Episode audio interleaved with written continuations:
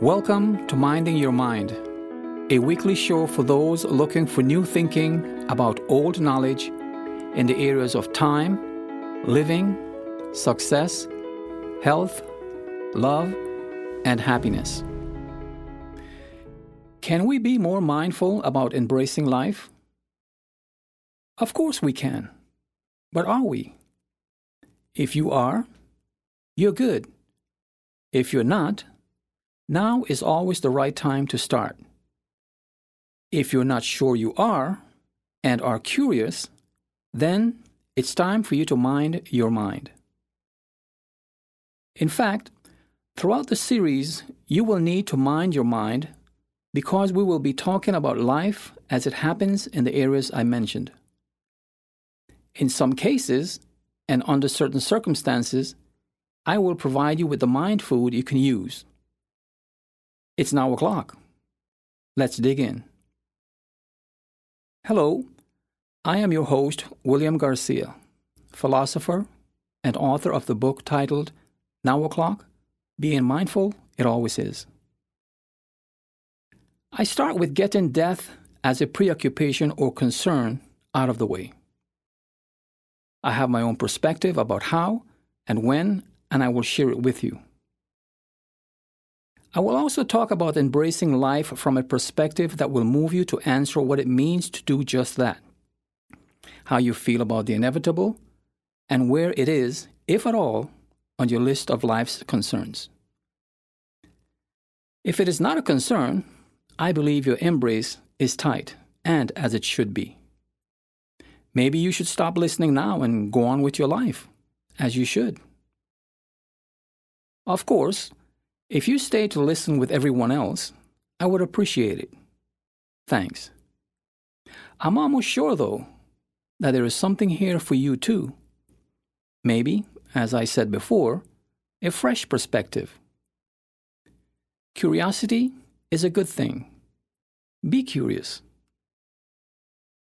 I believe that to embrace life fully and truly, we must, whenever it comes to mind, overcome or at least control the fear of the inevitable. We must come to terms with the reality that it is part of life and use this reality to embrace life itself. As I said before, I would like to get death out of the way and focus on other topics of interest for the remainder of the podcast series. Though there is no positive or negative that we know about death, for some of you, I imagine it is an uncomfortable topic. Perhaps because of experience or because it is something you may be coping with. I experienced death a few times in my life, and I understand and empathize. So I would like you to hear me out. Listen to what I have to say, and you will come away with a fresh perspective and the courage to live with a new confidence. A confidence that will make a positive change in your daily life going forward. The confident to embrace life with a new passion. I hope to set you on a path to being a better you, living a better and happier life. Just keep an open mind as you listen. You'll be glad you did. Along the way, and to add perspective, I will share some of my own original quotes. I think you will like them. I think you will find them very inspirational.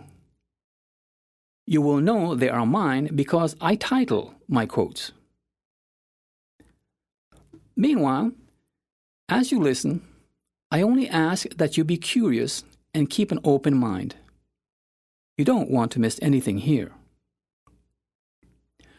What I talk about is more about life and living.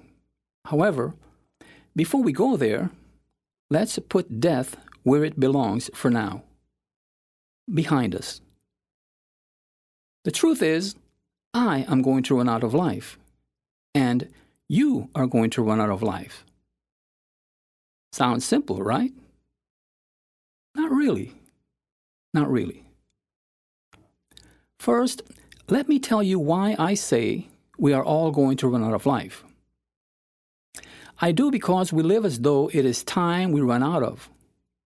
We don't. This is just a self perpetuating illusion. It is an illusion simply because reality shows us that time is an infinite element and that life is a finite experience. I just don't have time. Who said that? Don't answer. It's a trick question. I just did and said so many times in the past. I'm sure you have too. The truth is that we do not have what we do not get. Reality shows us that we do not get time. We're simply born in it. Therefore, we cannot run out of or have enough of what we think we don't have, much less control or manage it. A quote titled Of Man and Fish Fish do not get water, and man do not get air. Each is born in its own element. Just the same, man nor fish get time. They're born in it. Unquote. Keep in mind that the real urgency of the moment is that we live and die in the present, in the now. And no one knows when death, the collector, will knock on our front door and ask for us by name but you don't have to be home. Of course, I'm speaking metaphorically. Where you should be, however, is out there living the life you have chosen. You see, being alive and living are two different experiences. We don't have to do anything to be alive. All we have to do is breathe. In fact, we can't not breathe it is an involuntary function of the body. But living, living is a doing proposition. Still, it makes no difference to death. It is an equal opportunity collector. Here's another quote titled The Only Time. Now is that constant instant between the past and the future. It is the only time we live and the only time we can do something about almost anything. Unquote. It doesn't matter whether we're having a good experience or a bad one. They are all mini episodes we experience during our entire life's journey. A journey that has an end, so far as we know. Death, on the other hand, may be the eternal awakening on the other side of time. Who knows? On this side, our experiences do not survive us. When we run out of life, they end, leaving only memories in the minds of those who share them with us. Many people live their lives with a conscious or subconscious fear of death. Ironically, some have their own special preference about how and when they would like to die.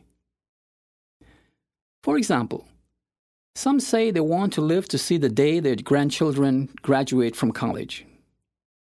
Others say they want to die in their sleep. Still others say they don't want to die before a certain age, and on and on. You too may have your own want. Then there are those, I can't imagine there being more than a handful, who have plans for death and beyond. Now, I'm not talking about going to heaven or anything like that. I'm talking about those who want to have their post mortem bodies flash frozen with the hope that someday in the future, advancements in science and medicine will make the resuscitation possible.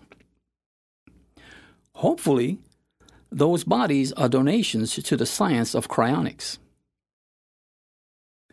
I think it's an interesting and intriguing idea. I also think it's a crazy one if those bodies were not donations, but people who have the ego and the financial means to afford such an experiment. Imagine what if 50 years from the time you were made into a meat popsicle, it was possible to resuscitate you? What if, at the time, there was no one to claim you? You may end up in the custody of government scientists who would like nothing more than to study you, which may nevertheless be a good thing. But you would have gone from being a very pricey defrosted meat popsicle to a common lab rat. No, thank you. I'll take my chances with nature. In a modern world, death has become a multi billion dollar industry and it has a life of its own. Morgues, funeral parlors, psychologists, insurance companies, and others thrive financially. It's the business of death, and we all find some benefit, some convenience, some consolation, and some acceptance because of the services the death industry provides.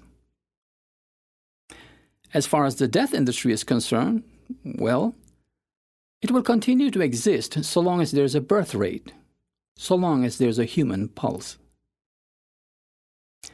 But again, why fear death?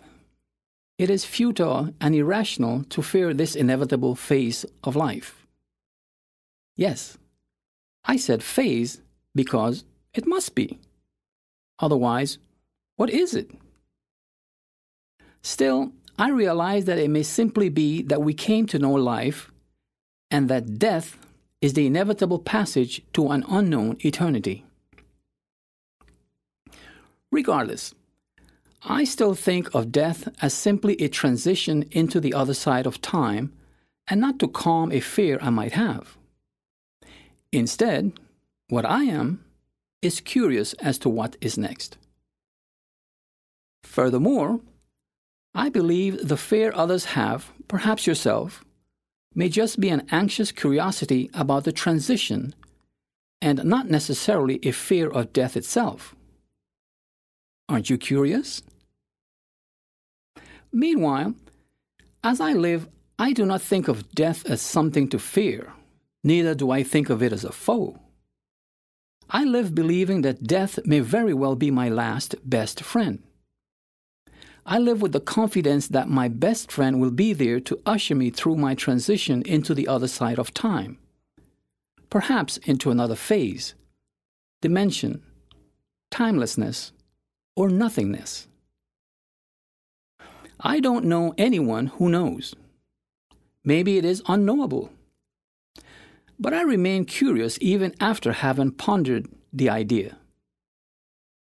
While I did, it occurred to me that the law of opposites may have some relevance here. For example, you can't know light if you don't know darkness. You can't know pain if you don't know pleasure. You can't know happiness if you don't know sadness, and so on. So here it is. Wait for it. Wait for it. You can't know life if you don't know death. But how can we know death? Is there such a thing as knowing in death? Is death at all the opposite of life? Does the law of opposites even apply? Or is it, as I suggested, simply unknowable? For now, I settle, as I imagine you have, for death as being inevitable and nothing more. Even so, I am no less curious. How about you? Still, and even though we all know that death is inevitable, too many of us drive through life with one foot on the gas pedal and the other foot on the brake. In case you do not realize it, people who are safety conscious die too and people who live recklessly outlive them a lot of the time. You may want to check the statistics about that, but I will just check myself instead. I'm just not going to go crazy out there. For many, just the thought of death can be a bit scary, and the unknown usually is. But if you would overcome that fear and just live with the confidence to lift your foot off the brake more often and for a few moments longer, I'm willing to bet you're not going to run out of life any sooner. So, what are you going to do? I suggest you just live along. Here's another quote titled Open to Life. Stay open to life and don't let the fear of death close your living door. Confidently walk through your door every day and into the life you want to live. Expect that something good is going to happen to you today. Unquote. Be mindful that the fear of death is merely a thought we can only entertain in the present living moment. It may be instead an anxiety we have about the future that may be at the expense of the now if we let it, and we shouldn't. There is so much living to do. Think about this. As far as the past is concerned, we cheat death every morning when we wake up, and every moment that passes as time elapses and until we run out of life. That's a whole lot of cheating, don't you think? I do. But it's a whole lot of good cheating. My curious and sometimes suspicious mind thinks of life as some sort of Russian roulette, where the mystery player in this game of life designed by God may very well be my last best friend. Until the game is played out, it's a new moment, a new day. But being awake is not enough. We should use the present wakeful moments to be mindful, to take the first full, fresh breath of the day, and be fully aware as we are and as everything is in the present positive tense. Thinking now, thinking positive. Awake with the daily expectation that something good is going to happen to you or to someone you love. Why not? If you think back, you will realize that most of the time, and at the end of any given day, you were at least okay. And that going from okay to good was more likely than going from okay to bad on any given day. So always expect the best. And if you must settle for okay, I will call it a good day. A day living with positive expectations. Regardless of whatever is happening in your lives, we should at least try to live the best life we can while being positive, passionate, and fearless. We should let more people and ideas into our lives we should do something we have never done before, or at least do something we have not done in a long time. It could be something as simple as finding your way to a place where you can see a sunset or sunrise. Maybe you can get a telescope and stargaze at night. I think that's cool. How about skydiving? I dare you. I double dare you. Whatever you have in mind, you can only do now and on this side of time. Think of it as spicing up your life with a fresh or new ingredient. It will add more flavor to your life. You may as well. Live along while you are. There will always be death and there will always be fear. But there is too high a cost to bear when we live in fear of the inevitable, the unknowable. Unfortunately, too many people bear that cost and, too often, for no good reason. Fear is a thief that will steal the precious moments from your life. Don't let it happen. Don't let it happen anymore. If we are to live a full and wonderful life, it would be helpful to focus on and appreciate that life to be grateful without the need to care about or be concerned about death. Slow down, take deep breaths, relax, and don't worry. You won't be late to your funeral. Listen, you don't have to carry the weight of the fear of death on your shoulder as you journey through life. You just don't. Instead, you want to be light on your feet as you stand in your door and face the sun. Step outside with the lack of any care or concern death may deserve. Keep your living door always open, and again, awake with the daily expectation that something good is going to happen. Let it be like the feeling you get opening a gift with a surprise in it. Every day is a gift with a surprise in it. Open each and every one you get. Think about it. Time lends us life, and death always collect. That's just the way it is. I'm not making this up. But trying to live in the now with borrowed life and death on your mind is a waste of life itself. It is a loss of living expense you do not have to bear. There's just too much living to do, and as you know, you can only do it now, the only time you have. Of course, there are times when we need to consider our own mortality. But those times are usually far and few between now and our last breath. Otherwise, to use any moment to feel, think about, or fear death is to miss the present forever.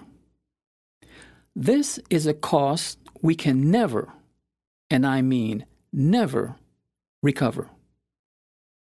Because every moment we live leaves us one moment less to live. Every day we live leaves us one day less to live and that is one day less forever. From time to time, reflect on this reality. Therefore, we should always be in the tight embrace of life, the only thing we have and should always cherish. I'm sure you've heard the phrase, holding on to dear life, haven't you? When we were born, most of us were welcomed into the loving embrace of our parents. But as a child, I don't recall happiness as being a conscious pursuit. For the most part, I was simply and naturally happy. Death was not a concern either.